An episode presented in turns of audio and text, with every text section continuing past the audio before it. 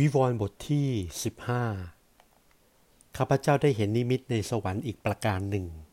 เป็นที่น่าอัศจรรย์มากยิ่งนัก คือมีทูตสวรรค์เจ็ดองค์ ถือภัยทรมานเจ็ดอย่าง อันเป็นวิบัติครั้งสุดท้าย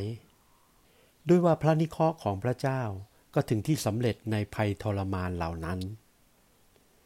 ข้าพเจ้าได้เห็นเป็นเหมือนทะเลแก้วปนกับไฟ และบรรดาคนที่ได้ชัยชนะแก่สัตว์ร้ายนั้น และแก่รูปมัน และแก่เลขประจำชื่อของมัน ก็ยืนอยู่ริมทะเลแก้วนั้น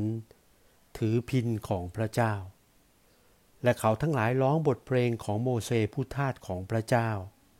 กับบทเพลงของพระเมสโปดกนั้นว่าข้าแต่องค์พระผู้เป็นเจ้า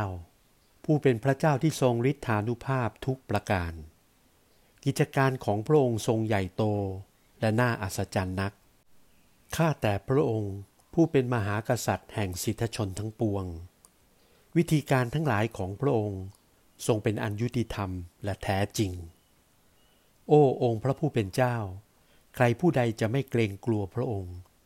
และจะไม่ถวายเกียรติยศแก่พระนามของพระองค์เล่า เพราะว่าพระองค์ผู้เดียวทรงเป็นผู้บริสุทธิ์ ด้วยว่าประเทศทั้งปวง จะมาบูชาเฉพาะพระพักพระองค์ เพราะว่ากิจการอันยุติธรรมของพระองค์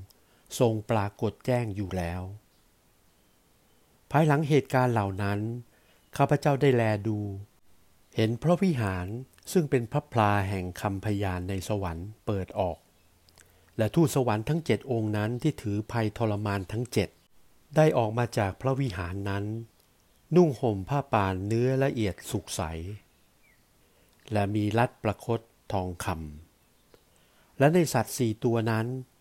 สัตว์ตัวหนึ่งได้เอาขันทองคำเจ็ดใบ เต็มด้วยพระนิเคราะห์ของพระเจ้า